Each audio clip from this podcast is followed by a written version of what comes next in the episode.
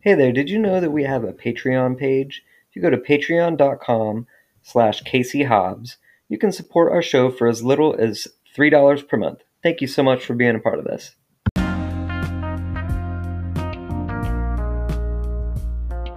As public theologians, both Duran and I believe that everything about us says something about God and something about the world. The late theologian James Cone phrased it like this Theology is political language. We're here to figure out what that means here and now.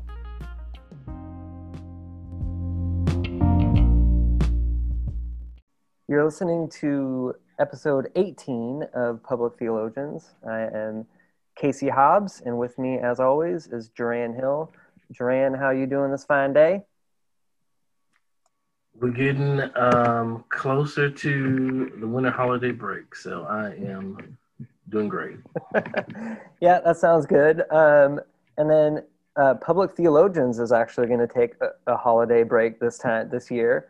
Um, we're going to have an episode next week, um, and then we'll have two weeks off uh, so that we're um, being able to be present with our families and not trying to record things along the way. But we'll be back in the new year. I've actually got some really exciting guests that we've got um, talking about um, more kind of prison abolition stuff um, and and something that we've talked about Duran in the past um, with just kind of what is the alternative to um, policing if we are going to talk about like abolishing the police.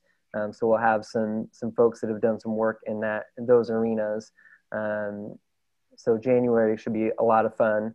And Casey, um, I just want to put a reminder here that Jesus never takes a break, so I don't know if we're straying from his example. Um, but anywho, yeah. Well, in that case, I don't know. First of all, maybe we'll have a maybe we'll have a discussion. If anyone is confused, maybe they can go back to our Thanksgiving episode with Phil Nellis. Uh, gives a, a, bit more uh, robust theological um, grounding for taking rest. Um, so if anyone's confused on what Duran said, just uh, including Duran, you can head back to, head back to that episode a few few times ago. Um, one thing too, Duran, I wanted to plug at the beginning is if anyone's looking for like you know a, a good Christmas present for either one of us, they can go on Apple uh, Podcasts and they can rate and review this podcast. Um, especially if it's going to be like four stars and above. I guess if I'm not going to put that out if it's like three stars or under, but if you're like, that's pretty good, um, four stars or above, um, leave a review. And actually, Duran, I don't know if you're aware of this, but um, official uh, as of last night, we have an, an email account. So it's Public Theologians Podcast at gmail.com.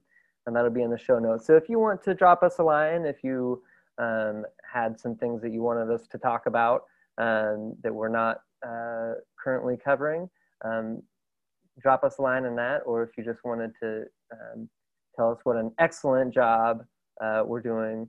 And, you know, if you wanted to give like a three star or below uh, critique over Gmail, I suppose you could do that and we'll just kind of file that in junk mail. So that's housekeeping for today. So, Duran, I see you shaking your head over over the uh, video. Do you want to express your? Um, you have some pushback to to anything I said there? No, uh, I think uh, as long as you address the uh, your complaints to Casey, uh, I think I'm I'm fine with it. Um, so yeah, we'll we'll go with it, man. We'll filter out any uh, any uh, anything towards Duran and that. So we don't want to. What a classic guy. Yeah, yeah. We don't we don't Duran's got such thin skin, so we don't want to. we don't want to poke him. Okay, so uh, speaking of thin skin, this is a good segue. Um, there is there is an ongoing um, kind of broiling debate um, in uh, it's kind of centralized in the Southern Baptist world, um, but it's kind of in the larger evangelical um, Christian spaces. Um, and it is this ongoing um, frenzy to critique, um, really not to critique, that's the wrong word, to condemn um, to vilify um, what is known as critical race theory. So I'm just going to be honest right off the top, Duran. I am not a critical race theorist, um, nor the son of a critical race theorist. Um, I am somewhat familiar with it.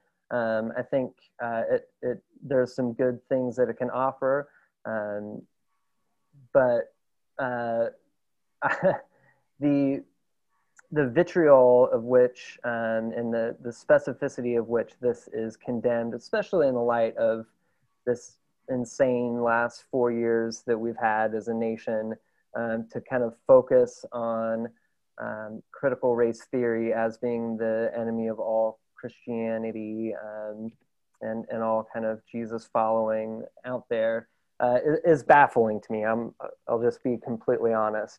Um, so we do have an excellent guest with us today, um, and it's uh, an old seminary friend of ours, Duran.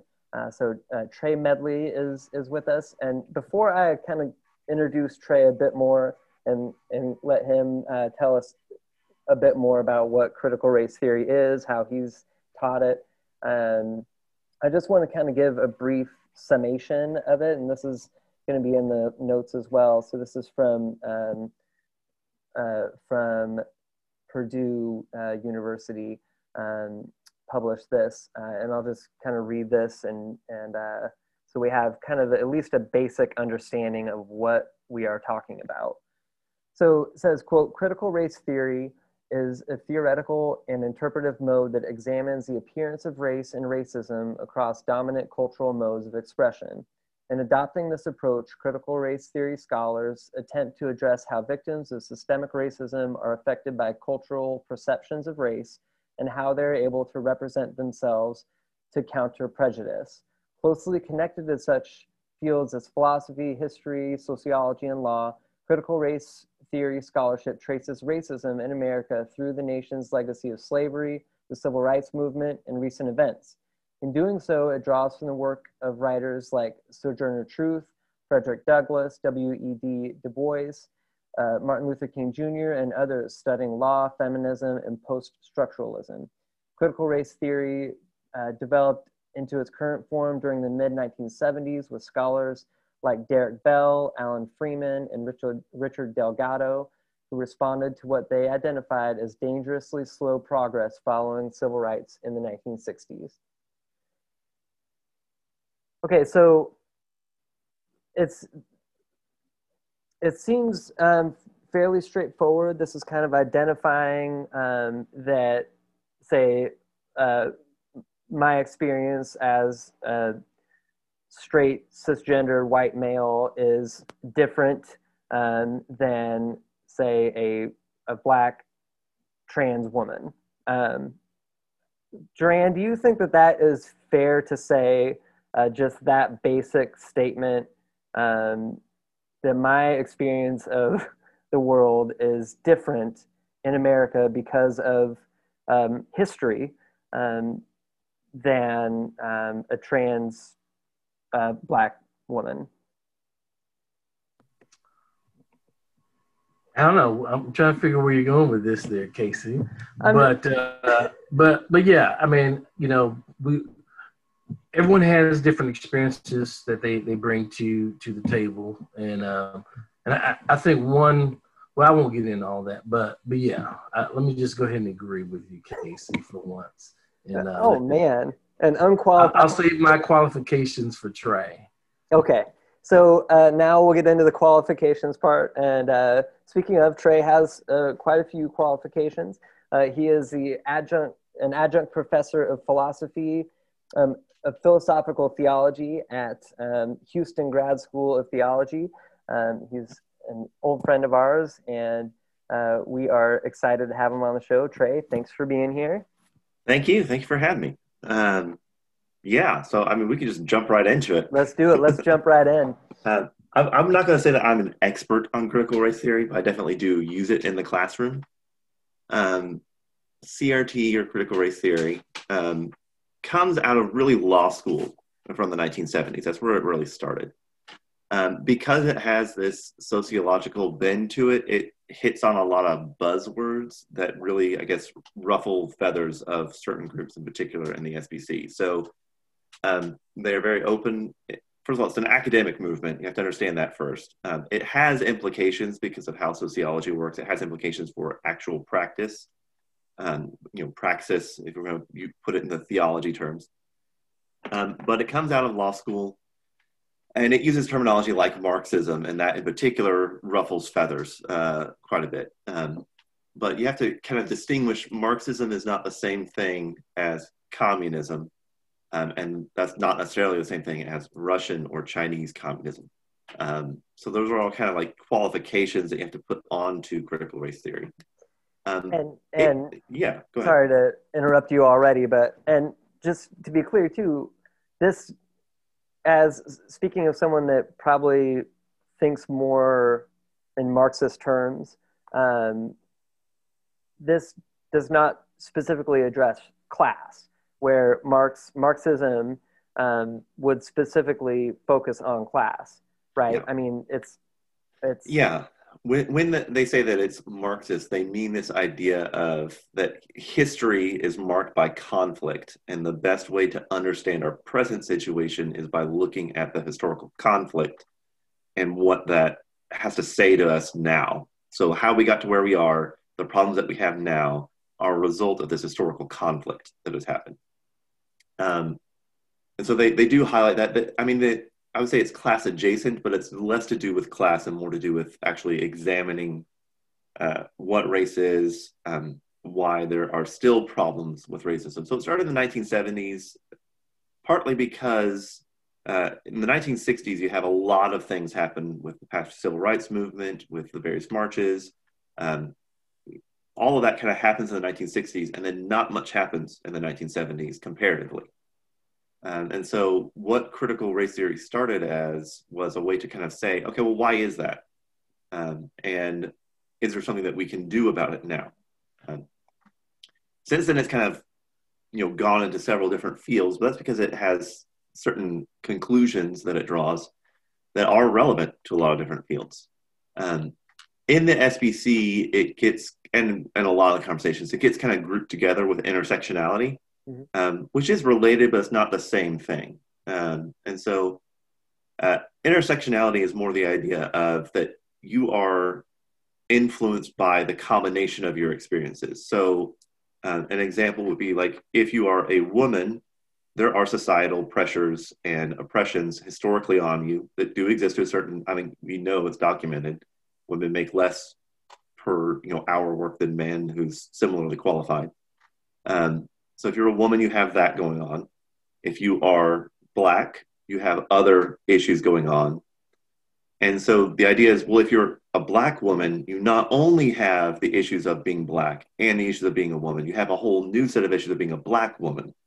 Um, that's the intersectionality part of it. That you, when you bring these different things together, you're going to have multiple issues going on with it. Um, that gets grouped together with critical race theory. Um, in large part because it's seen as this kind of liberal, you know, communist Marxist agenda that's going on. Um, in actual fact, I would say it's probably not as radical as most people think it is, but a lot of the condemnations that have happened are by people who don't even define their terms. And so right. I have I have a heavy philosophy background that really bothers me when people don't define their terms. This, um, this entire, and I think that's part of what just drives me completely insane about this. Um, uh, is yeah, is just the kind of flippancy of which um, these entire schools of thought are condemned by people that have not engaged them seriously in any way and don't understand even what is happening. So bad. Yeah, it's a lot of um, there's a lot of buzzwords that get thrown around. Um, in the SBC, like it, so it started a while ago. Some of this um, in 2019, they passed a resolution that really just kind of kicked the can down the road. Um, if you look at the 2019 resolution, um, I think uh, Tony Evans is the one who who authored that, uh, I believe, um, or, or, said something about it rather later on. Um, sorry, That's not Tony Evans. It's somebody else. Anyway, he later has some. He's going to come to play. Yeah. But uh, the sure. 2019 um, resolution just kind of kicks the can down the road and says, like, look, this is an issue that we're dealing with, and we're going to discuss and debate it later. Well, that was in 2019. Um, that was pre-pandemic times. Uh, the you know, essentially they never got the chance to do to debate and discuss it, and so the current brouhaha um, started really with uh, if I'm going to trace it to a, a, single person, I would probably say um, Owen Strawn or Strand. Um, it looks like Strachan, but it's I, I guess it's a like a Gaelic pronunciation. But he is a professor at uh, Midwestern Baptist Theological Seminary, um, and he kind of went on this crusade a few months back where he started talking about the gospel of wokeness, and a lot of this was in response to the Black Lives Matter movement. Um, and he, for whatever reason, decided, all right, critical race theory is the thing I'm going to go after. Um, and so that's kind of where it all, all started. But that's that's before we get too far into it, let's define some of the terms of what yes, please. critical race theory is trying to do. so critical race theory says, okay, part of the reason why um, there hasn't been as much progress um, in civil rights is because and this is the big kind of sticking point, is that a lot of the racism that has happened in American society has been institutionalized. And so they, they do say, like, you can have institutional racism. And this is the idea that um, someone can be participating in the institution of racism without them personally being an active racist. It's more of a passive racism. Um, and this gets at the distinction between um, active and passive racism and the difference between not being racist and being anti-racist. Um, those are all different things that you have to kind of bring to bear on this. So critical race theory um, does note that they believe that uh, race in and of itself is a social construct, um, which is true. Like you, there's no genetic component. This is not saying that skin color is a social construct, but the idea of race that you have um, differences between people uh, based upon like genetics that are not just about skin color. Um, because you can have people of European descent that would be considered Caucasian, but have darker skin tone um, and, and different things like that. So they want to say that, that race as an idea is a social construct. Um, and it's been used, and this is where it gets a little bit more Marxist, it's been used by the more wealthy and elite class as an excuse to oppress certain groups of people um, and it reaching back to what's you know called America's original sin of slavery, um, that that has impacts going on into today. And the reason that after the 1960s you didn't have as much progress is because a lot of that racism became institutionalized and accepted. And so you could say the right things and claim that you're not racist and claim that you're working against racism, but because the system is racist, there is um, like basically it puts up another barrier to progress being made on that point. and so an example would be like with um, policing uh, and the re- whole black lives matter movement why that started um, and caught on so quickly is this idea of for them like black lives matter protesters are not saying that every single cop is a racist that is not what they're saying um, what they are saying is that the system of policing as it exists in the US has a racist result. And they can quantify this. And usually critical race theory is very heavy into giving like quantifiable data. And so you can see that, you know, a that uh, despite you know the, the population differences that black people are a minority population, they still make up the majority of the prison population. Um, even though from other surveys we can pretty well surmise that they don't commit crime at like black black Americans do not commit crime at that high of a rate compared to white Americans. Um, that there is just an increased police presence, and so there's more arrests, and there's like this history that goes along with all these arrests and, and, and related to all of that. So it, it says, okay, well, there's something about policing that is racism is baked into the system well, that means that you have to change policing if that's the case. And so material change, and this Yeah. is kind of where it probably gets kind of confused you know, in, in on that sense with Marxism is because the call is for material change and not just Yeah. you know uh, listening sessions or getting um, task forces together. It's for saying it's time to change. Yeah, need Materially. something has to change about the structure itself. Um, so that means that something in it has to be broken down and rebuilt or turned into something new. And if you're a conservative, you don't want that to happen because conservative ideology is we want to have as we want to maintain the stability of the overall nation and the way that we're going to maintain that stability is we're going to support all of these institutions that we have. So then if you have someone coming in like well it's not working for this group so therefore we need to tear it down. Like there's something about it that is wrong. So it's not that we just need to add more initiatives to fix it. We need to actually fundamentally change it and that's where it's going to run up against political conservatism, which then gets blended into a large, uh, the vast majority of SBC theology kind of is fully overlapping with political conservatism. Let me ask you this, Trey. Um, and I think this is a good pivot point. And we we know about the religious right. We know about the conflation of the the cross and the flag and and and, and all of that that good stuff.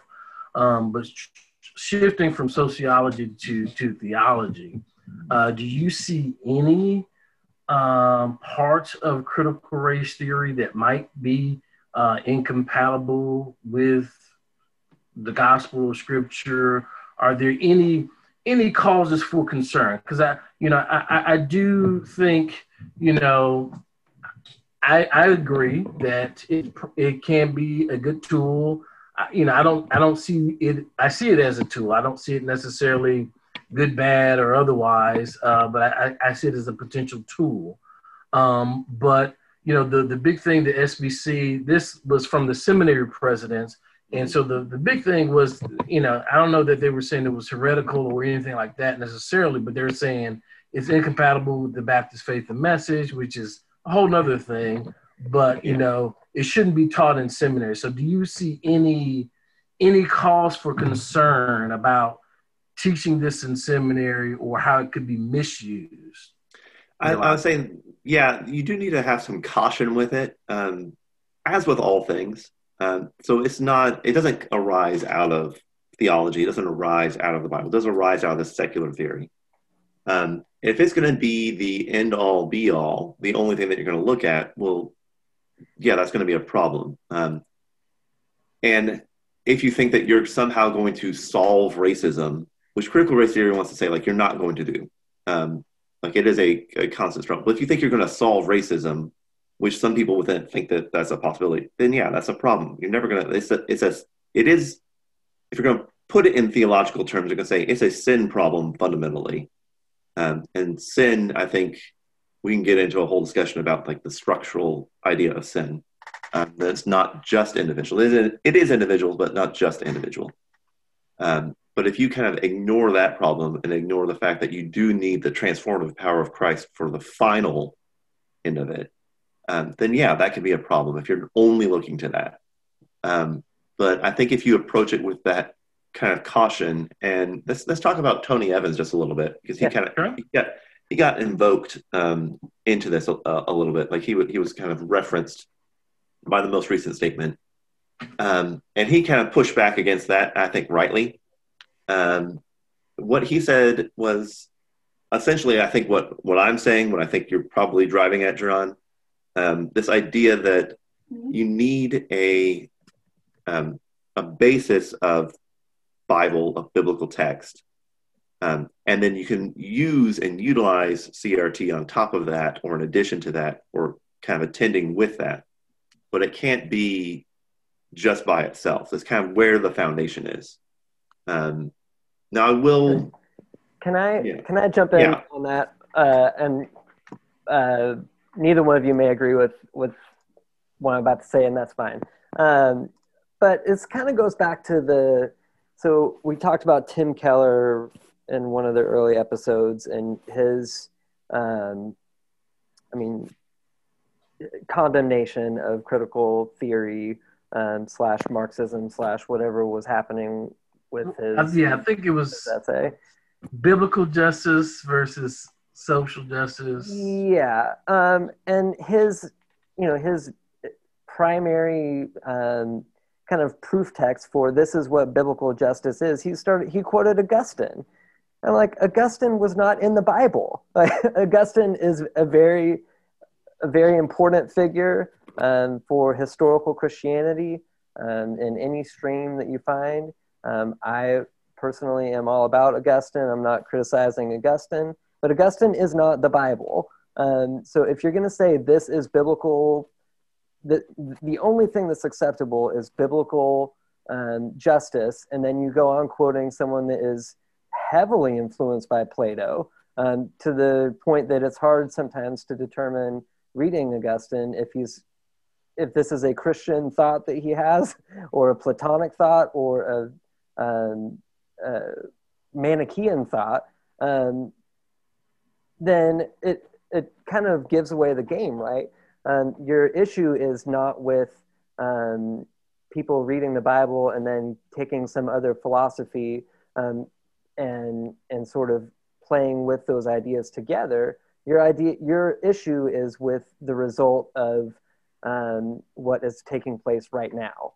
And so I'd rather you just say, I do not believe that Black Lives Matter in the sense that Black Lives Matter movement is saying. I think that's a lot more honest yeah way to, to frame that. Anyways. So yeah, I, that, that's that's kind of put in that. Let's lean into that just a little bit because um, there's this constant idea of well, I just believe the Bible. That's a really, especially in Baptist thought, that's a real big thing. You know, no creed but the Bible. Um, that's the only thing that we need. So kind of leaning into that a little bit more, um, you can't ever get at just the Bible. Um, like you're always going to be viewing it through an interpretive lens that's going to be influenced by your history, going to be influenced by you know what you've been taught, um, what other preachers have said, and that kind of thing. So you can't get at just the Bible alone. Um, and this gets to, I guess, probably another kind of reason why I think probably a lot of Baptists are upset by it, um, because critical race theory is, um, you know, it is post-structuralist, post-foundationalist. Um, foundationalism is this modern idea that you can get to like some kind of grounding belief and then build everything up on it. Um, that's been shown to be pretty well impossible, though. That you're always going to have all these layers of interpretation, most of which you're not even aware of, through which you're seeing it. Um, so you're going to have, if you if you're going to say just the Bible, Bible alone. Okay, according to who though? Whose interpretation of the Bible matters? Um, and that's where you're going to get into issues. And if, especially if you start drawing a wedge between social justice and biblical justice, um, at least the way that I understand the Bible, um, the kingdom of God has a 100% overlap between those two. That that God's kingdom is is here and now is also not yet, but it's also here and now. And so that those two kind of social justice is biblical justice. Biblical justice is social justice. Um, so I think that's a really kind of big point to bring out is that that's really what they're aiming at um, with a lot of these critical race theory conversations is that they're they're trying to get at what justice is. Yeah, I mean, I'm I'm, I'm with you there, Trey, in, in many respects. Um, but I, you know, I don't know. I, I I think we, you know, we have a it's important to to to kind of comb through these things because there are, you know, you don't want to throw the baby out with the bathwater, yeah. you know. Um, but then, you know, you, you want to make sure you're not compromising your message and, and, all these things as well. And, you know, I think one, one things that I know that um, sometimes gets me uh, uh, uncomfortable with some of these conversations with a lot of postmodern folks we talk about every, you know, race is a construct, gender is a construct, you know, then religion, you know, is a construct, you know, and, and all of these things. And so it's it's interesting to you know to see how you um, sometimes, and, and when you look at like critical race theory and and and a lot of these things, Marxism, there's so many threads that go in between, and I think people are also um, cautious, and and yes, I think that's definitely you know concerned about political uh, um, uh, ramifications as well.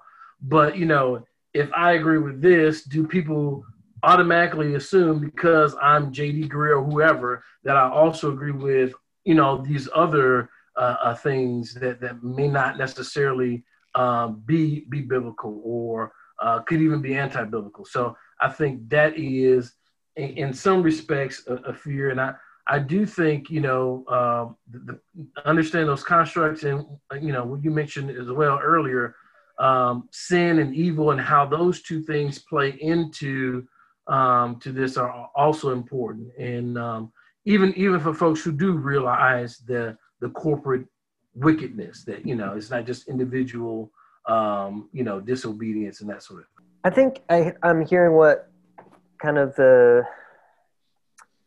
my I guess my issue is and and maybe Trey you can speak to this. Um, I know that uh, when we were kind of talking back and forth about doing this, you had had brought up a a favorite of the show and James Cone. So maybe you can um, kind of give us a James Cone answer because, um, you know, even in kind of rethinking um, and and examining the the fact the fact of you know the social construct of of um, race and and uh, gender or whatever uh, social constructs we're going to talk about. Um, you know, there is a, a historical Christian um, root to this. Um, you know, in uh, Cornel West, um, his uh, Prophesy Deliverance, uh, which was I think his first book, um, he talks about talks about that and kind of goes into some of the history of um, of race as being um, really being a construct and and what that means and who that serves. Um, I think especially for someone who thinks um, in Marxist terms and um, you know seeing like who benefits from um, from there being a like a white people, a black people um, is is very important and and seeing why those um, why those constructs are so difficult to just say, you know what, we're not going to be racist anymore. Martin Luther King has come. We have we all have a dream, um, you know, and we can uh, we can kind of go on our, our merry way. Um, yeah, it takes so much undoing because there is a power structure that feeds off of um, the oppression of people. Um, yeah. So, anyways, so yeah, Trey, if you've got some James Cone ideas, or Duran, if you want to respond to that before Trey goes into that. Well, I mean, I, am not arguing that, that race is is not a social construct, uh, and even in some some ways, I can even acknowledge gender being a social construct. What I'm saying is, when you have this narrative of social constructs, you know, I mean, because you know, religion also can be considered a social construct. So, you know, I, I, think that those are the presuppositions, I think, in particular, that that concern folks about how this relates to faith. Uh, because if I mean, if, if if Christianity is, is if it's just a an idea to make sense of the world, I mean, where, where are we? And so, I, I again, maybe too far, slippery slope, you know but I, I, think that's that's where I, I, see a lot of the concern. And yeah, I think that is where a lot of the concern is. Yeah, sorry, go ahead, Trey. Yeah, so I think there there tends to be a, a often a, a, confusion when people look at like post foundationalism or something like that. That um, the idea of if we can't know the truth, therefore there's not a truth tends to be conflated together, and that is not what most post foundationalists actually say. Um, in fact, I particularly want to look at like this like Christian post foundationalism. They say that there is an objective truth. You can't know that objective truth. That's fine. You don't have to know that objective truth. This is what faith is about. This is where that faith element comes in.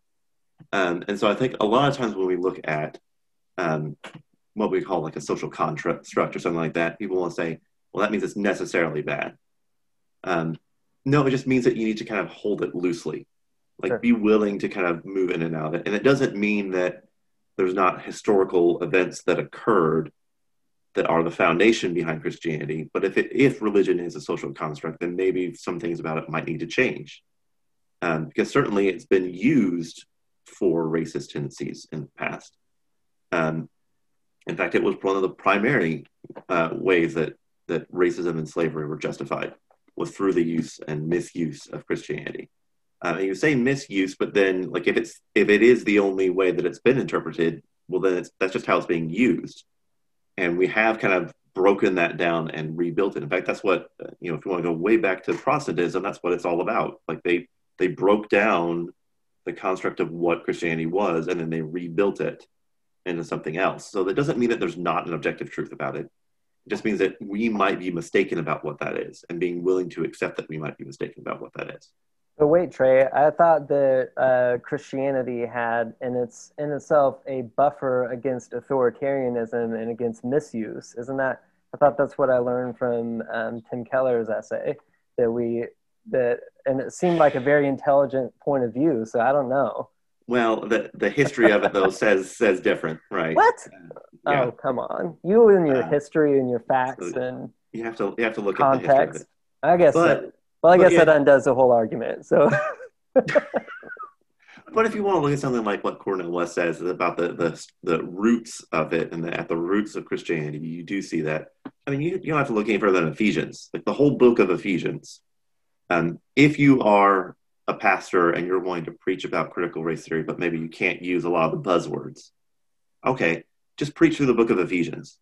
Um, I mean, it's it's hard not to because it starts off talking about the dividing wall that separates us and it being broken down in Christ, um, and it ends uh, with the the armor of God. But you got to remember the the preface to the armor of God is our battle is not against flesh and blood, but against the, the, the rulers, the principalities, the rulers of the air. Like that's talking about institutional evil. Sure. Um, there's not really a different way to talk about that than to say, and this kind of gets back to like what is sin? Are sin the actions that you commit, or is sin this kind of broader systemic problem that's kind of infected everything about our society and our world?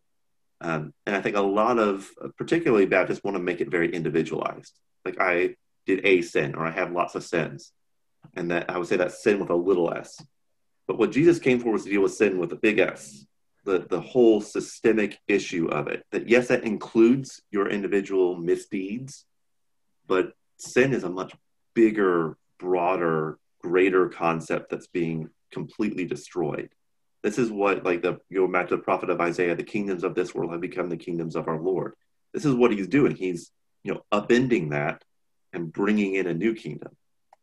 So if you want to look at the, the historical roots of Christianity and going back to the Hebrew Bible, Judaism also, there there is a lot there that you can draw on if you want to talk about critical race theory, especially if you don't want to use the buzzwords or if you're worried about um, how it might be received and that kind of thing. But if you want to use it as a tool. Yeah, and so and, you know, sorry, go ahead. Go ahead. Well, you know, I just want to say that I I appreciate the way you, you frame that, uh, Trey.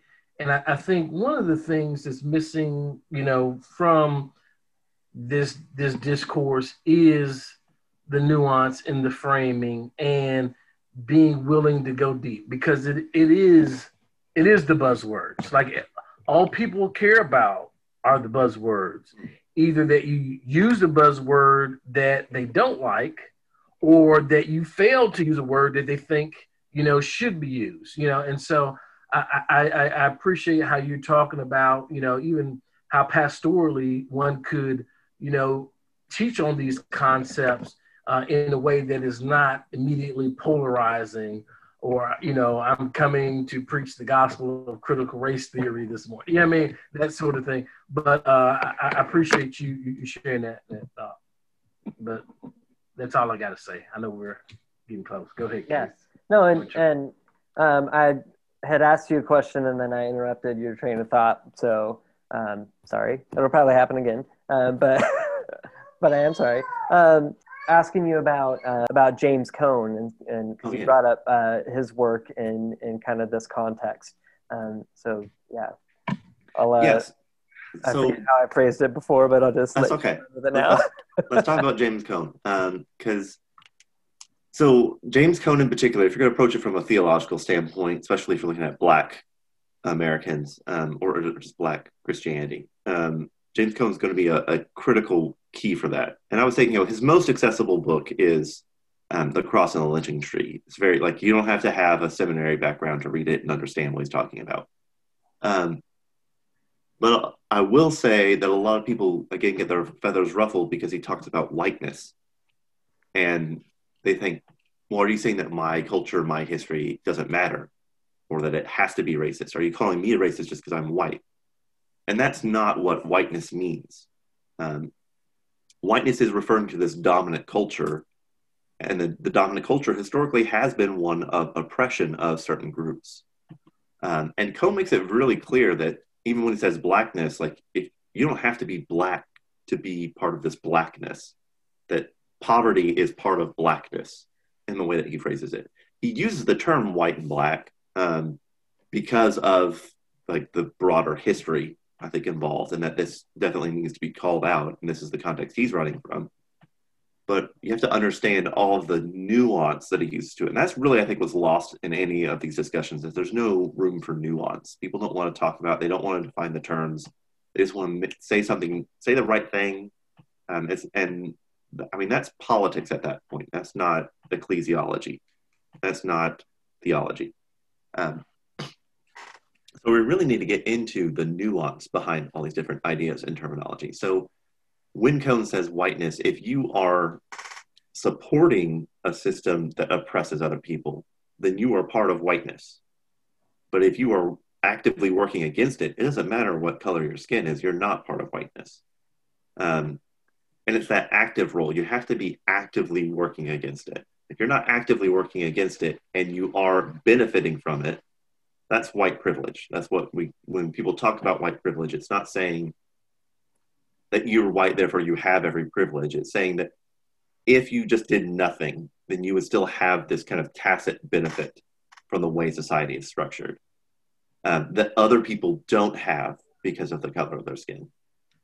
So that's what white privilege is. Um, and recognizing that I do have white privilege does not mean that I'm privileged in every way. It doesn't mean that I've had an easy life. It just means that for me, there are certain benefits that come to society just because of the color of my skin. And so I need to like I personally have to actively work against that. Not because I'm wanting to tear myself down, but because I'm wanting to raise others up. And I think that's the that really fundamentally is the fear when people invoke critical race theory or James Cone, is that they think, well, I'm white or I have friends that are white, so does that mean that they're bad, or does that mean that I'm working against my own interest? And that is not what it's trying to get at. It's just simply trying to acknowledge the history behind it and say, like, we need to do something about this. Yeah, I think I think it goes back to you know the kind of jokey point that we were making earlier about um, you know with with Tim Keller and and whatnot is you know if you have a view of history that does not a, a view of the current day that does not make sense in the historical context then please don't come to me saying that you that I need a biblical frame. that's we all we all need to understand history um, and until we can until we can at least look for five minutes in the mirror and say um, you know we have been talking about the SBC this whole time the southern baptist convention um, started because southern baptists in the 1800s did not want to have uh, an integrated in any sense of the word fellowship um, not just integrated congregations, but an integrated fellowship with black folks. Um, yeah. They were standing for slavery. I mean, this yeah. is basic. The question was, history. and it's even like worse than that. The question was whether or not a slaveholder could be a missionary and still keep his slaves. Um, because the the other Baptist groups were willing to give on so much stuff, but then when it came to like, can they support someone who actively owns slaves and is not willing to give them up. And the SBC was like, no, that's how they formed. Now they've apologized, but I mean, it's still, the ripple effects of that are still felt today. Um, and again, it's that idea like an apology doesn't fix it. Uh, you have to do something to fix it. And that's because it requires something of you that you might not be doing or you might be a blind spot to. Um, that's why people, I think, are going to have this kind of almost vitriol reaction to it. Not almost, they do have a vitriol reaction to it. Yeah, and um, probably kind of like this is this is where I think is is really important to understand, and maybe you can shed some more light on this, Trey, um, in our last few minutes here, is just kind of what, why, what about this kind of um, critical race theory or intersectionality, or even I think we can kind of broaden it to like Marxism. Like, what is it about all of these things that is so threatening to the existence of um, of kind of this evangelical Christianity that you and I have both been a part of for a long time, um, and you know, kind of on top of that too, you know, without getting so far into questions about sexuality or gender or, or any of that. Um, you know, I think it's this kind of the same issue uh, with this reaction, this overreaction towards like um, people coming out as, as gay or people coming out as trans. Um, there, there is this vitriolic um, response to uh, within from within the Christian community um, and within Christian kind of you know to I hate to just throw things out without examples. So a couple weeks ago on this podcast, we talked about Rod Dreher, um, and what Rod Dreher is a conservative. Um, he's a conservative Christian. Um, I don't know pundit. I don't really know what you call him, but um, but one of the if you go to his um, Twitter account, he's got he's got endless uh, amounts of just kind of bashing trans people and you look at that and you say what is so threatening you know this is again not even to get in the conversation of like um, even right or wrong within the church but just why do we have to hate people that are so different from us and and so that's a huge kind of soaring question that i don't mean yeah. to get you trapped in but what is it about kind of this deconstruction um, narrative and this kind of uh, post structuralism that we're talking about that is such a threat to yeah Christians, you know, in that sense. So I think a lot of it has. Um, I mean, there are some historical reasons behind that, um, but I think probably the one of the biggest ones is the identification with the conservative Republican Party and evangelical Christians. And I mean the real conservative Republican Party. Um, so if Trump says something, then most evangelicals are jumping on board. Um, not all, I'm not going to say all, I'm not going to paint with that broad brush, but m- the majority, very clearly the majority are jumping on board. Um, and so if Trump says critical race theory is bad, then they they have to because it is part of their ingrained identity that to be a Christian is to be a Republican. I still know people that, um, you know, when they find out I didn't vote for Donald Trump, they really big question whether I'm a Christian or not. Mm-hmm. Um, and this is, you know, this is long-standing kind of too close of an identification with it.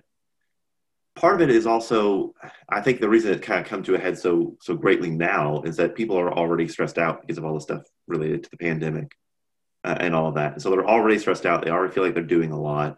And then suddenly they're being told, but this other thing that you didn't even know you were doing wrong, you also have to change that. Um, and they don't know how to handle it. And I think that one response to that is to just kind of lash out, like, no, I'm not wrong. You're wrong. Um, and so I think that's that part of what it is.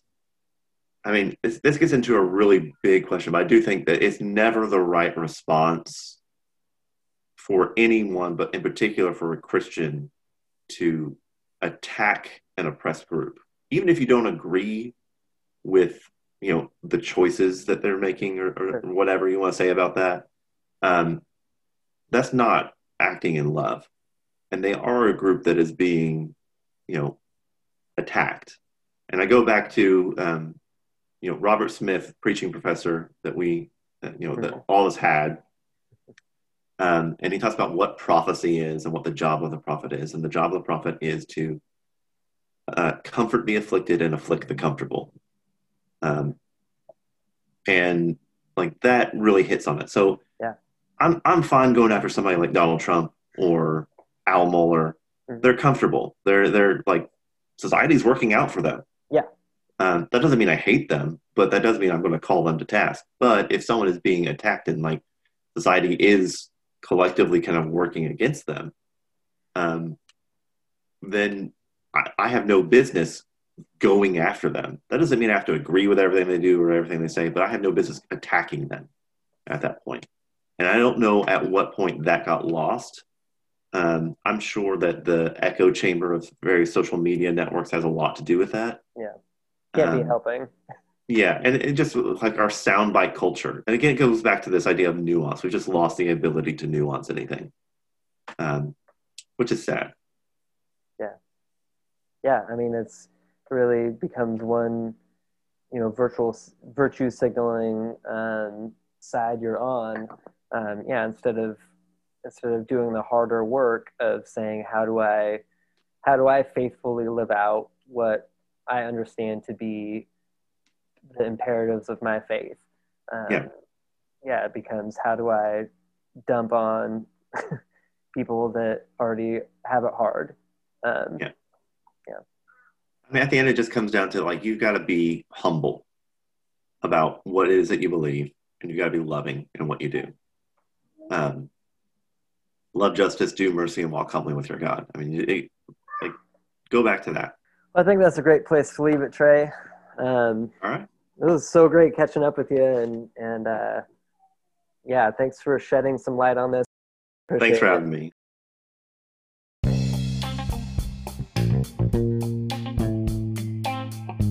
Thank you for listening to this episode of Public Theologians. If you like what you heard, or even if you didn't but you felt like it was worth your time, we would greatly appreciate you sharing it with someone you know. We'd also love to hear from you, and if you feel so inclined, we'd gladly accept your support. Go in peace to love and serve.